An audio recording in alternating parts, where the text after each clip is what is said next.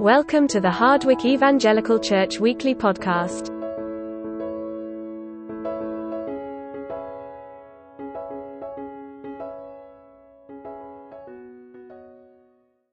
Then the word of the Lord came to Jonah a second time Go to the great city of Nineveh and proclaim to it the message I give, I give you. Jonah obeyed the word of the Lord and went to Nineveh. Now, Nineveh was a very large city. It took three days to go through it. Jonah began by going a day's journey into the city, proclaiming, 40 more days, and Nineveh will be overthrown. The Ninevites believed God. A fast was proclaimed, and all of them, from the greatest to the least, put on sackcloth. When Jonah's warning reached the king of Nineveh, he rose from his throne, took off, took off his royal robes, covered himself with sackcloth, and sat down in the dust. This is the proclamation he issued to Nineveh by the decree of the king and all his nobles.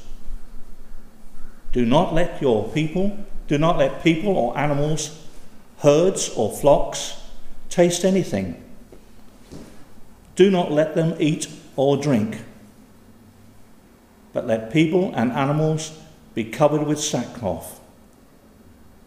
Let everyone call urgently on God. Let them give up their evil ways and their violence. Who knows? God may yet relent and have compassion, turn from his fierce anger, so that we will not perish. when God saw what they did and how they turned from their evil ways, he relented and did not bring on them the destruction he had threatened. So today we continue our study in one of the smallest, uh, smaller prophetic books of the Old Testament, which I believe contains a very big message from God to us as believers, and also a message to the whole world. This book of Jonah, which describes uh, a humanly speaking unbelievable story, unbelievable miracle.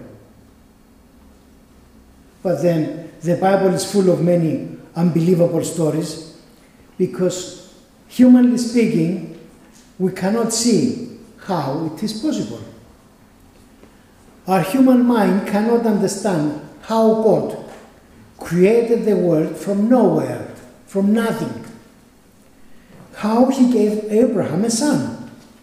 How he divided the sea so the people of Israel could cross over and avoid the destruction from the Egyptian army who were following them.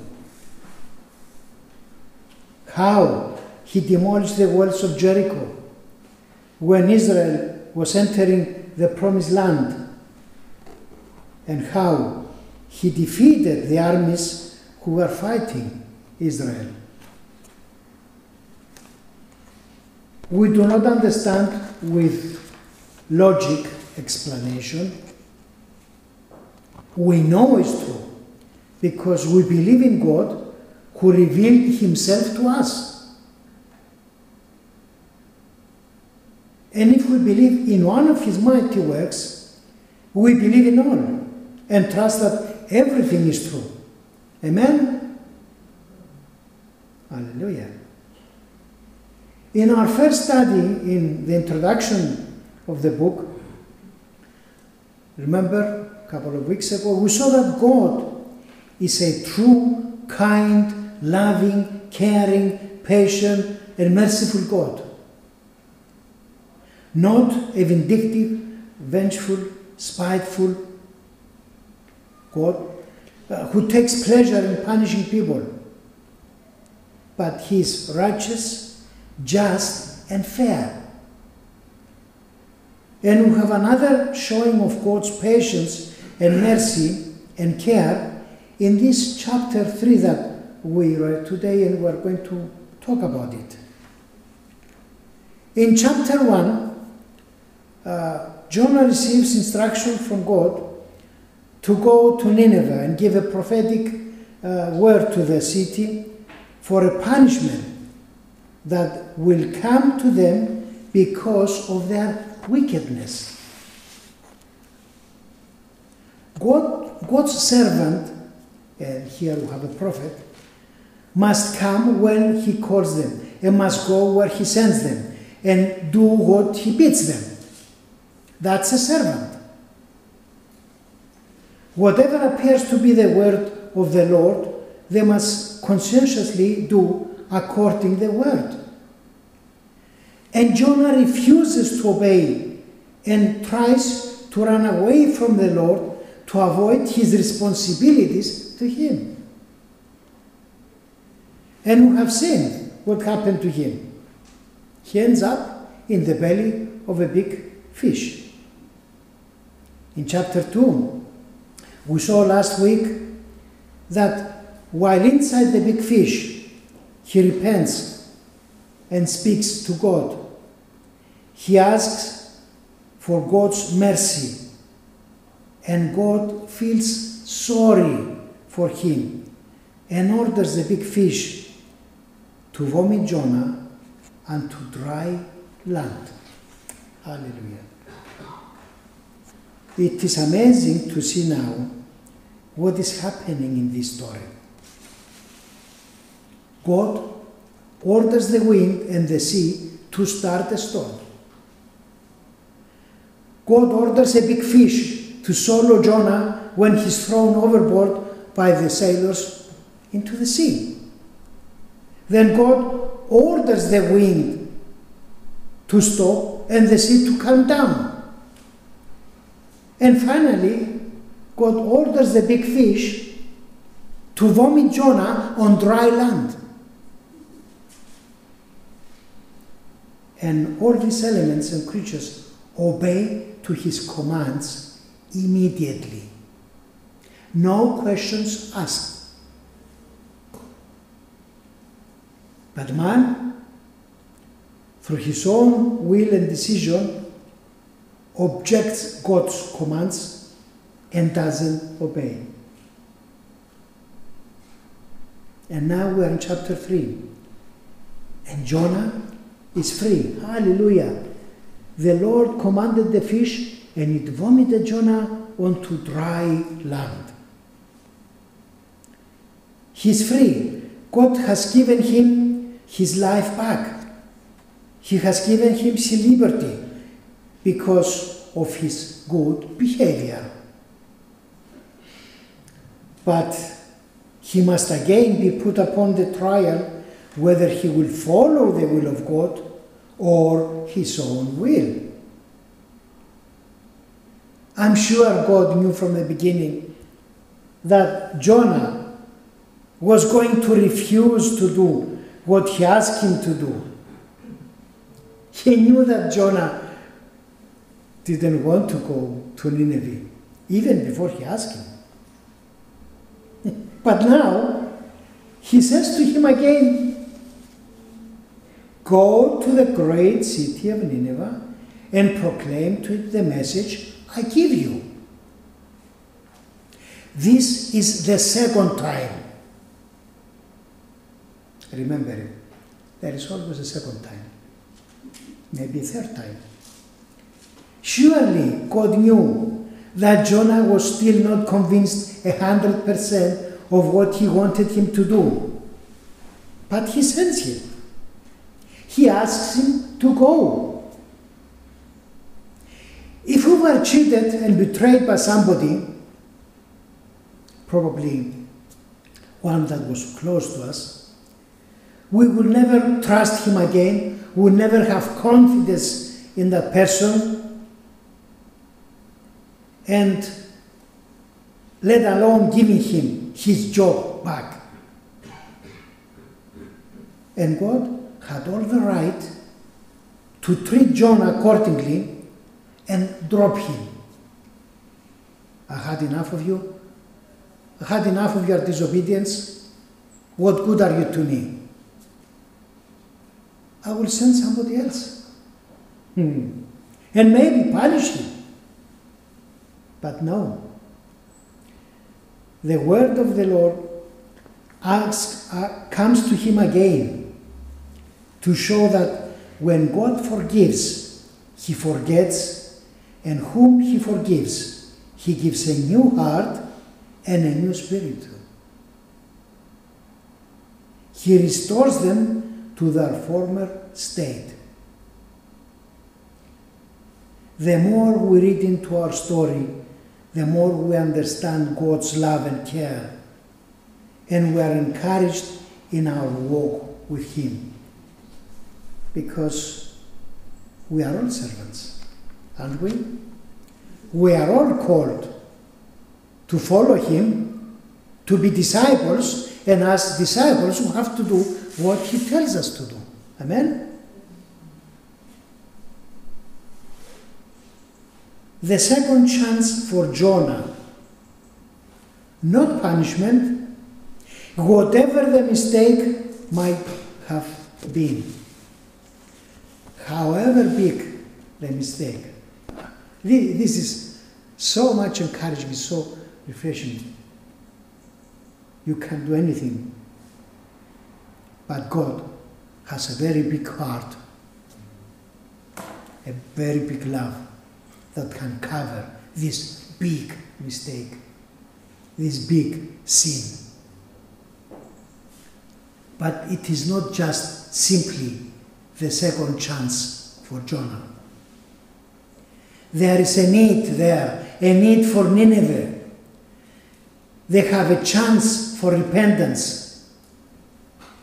They have a chance to hear God's message and make their mind up what they're going to do with their lives. Hallelujah. God never gives up despite disobedience, indifference, stubbornness. And Jonah, this time, hallelujah, agrees and goes to the great city, the capital of Assyria, to bring them God's message. We do not know exactly what Jonah said, the wording, the full message that he gave them. Because God said, proclaim to them the message I give you. So when you go there, have your ears open, your attention to me, and I will tell you exactly what you are going to do. So he goes, and God gives him that message. We don't know exactly the wording, but we don't know also if Jonah was seen when the fish vomited him onto the beach and had witnesses testifying to the truth of his words, which obviously would have made his message a bit more believable. This guy, you know, he escaped from the fish's belly. So pay attention to what he says. It cannot be false, it cannot be lie.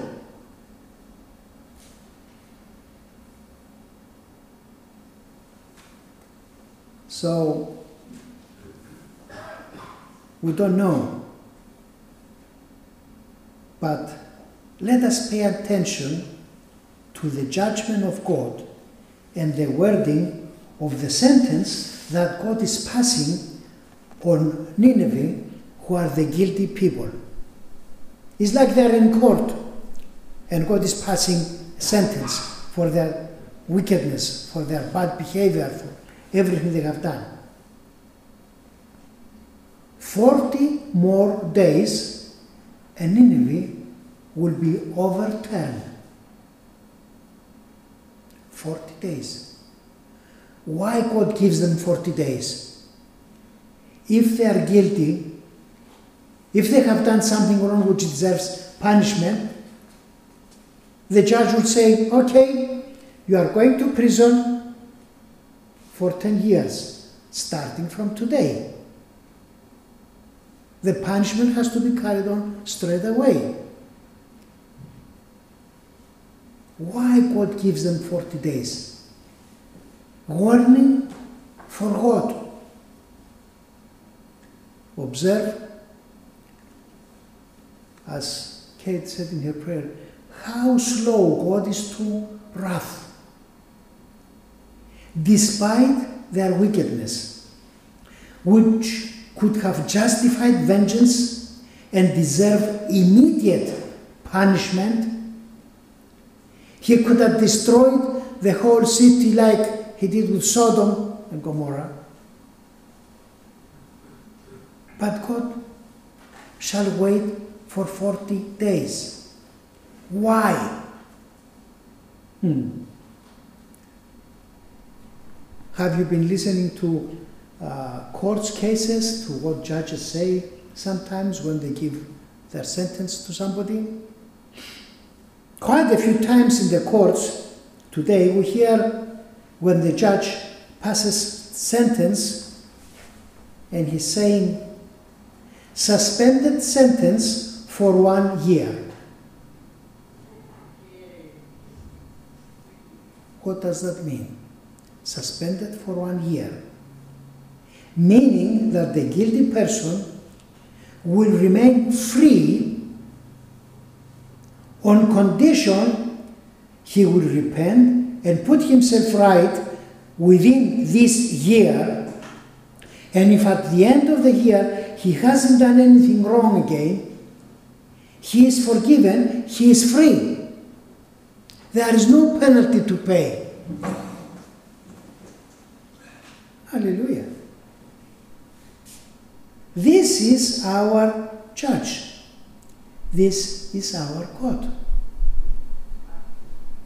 Our righteous judge who always gives a chance, the opportunity for forgiveness and freedom. I was going to say when I started reading Jonah that I put a title on Jonah 3 The Second Chance. And Nineveh, we read, listen to Jonah and believe that his message was from God. Again, we said, we don't know what exactly did he say to them. But they believed his word. Now, Jonah, what shall we do now? Hmm. Hmm. Jonah has a dilemma there. He never liked Nineveh to be forgiven. So he must have told them what to do, maybe unwillingly. And the answer is repent.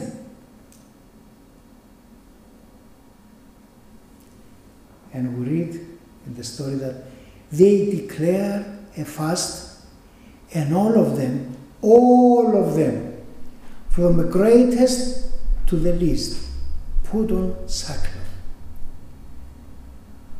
They showed remorse. They were sad.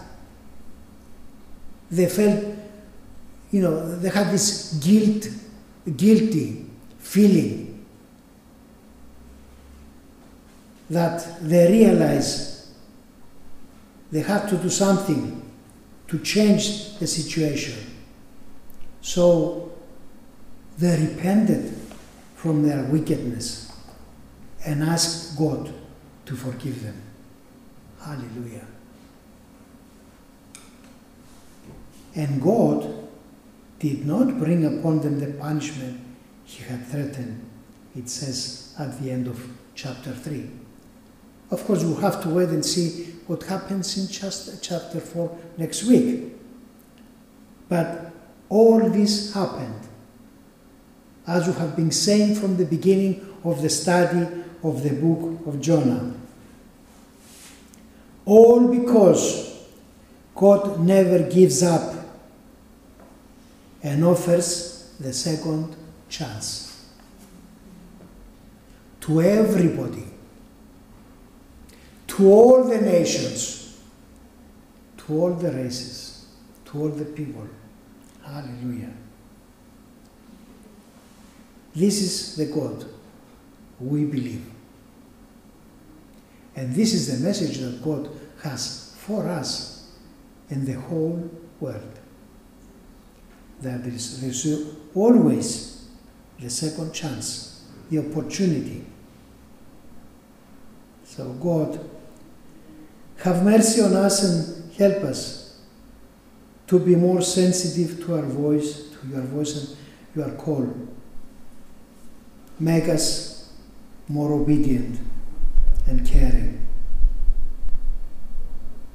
Thank you for your love, Father, and thank you for your word that you so carefully preserved for us so we can read it today.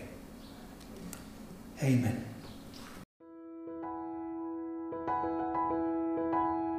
For more information about Hardwick Evangelical Church, please click the website link in our bio.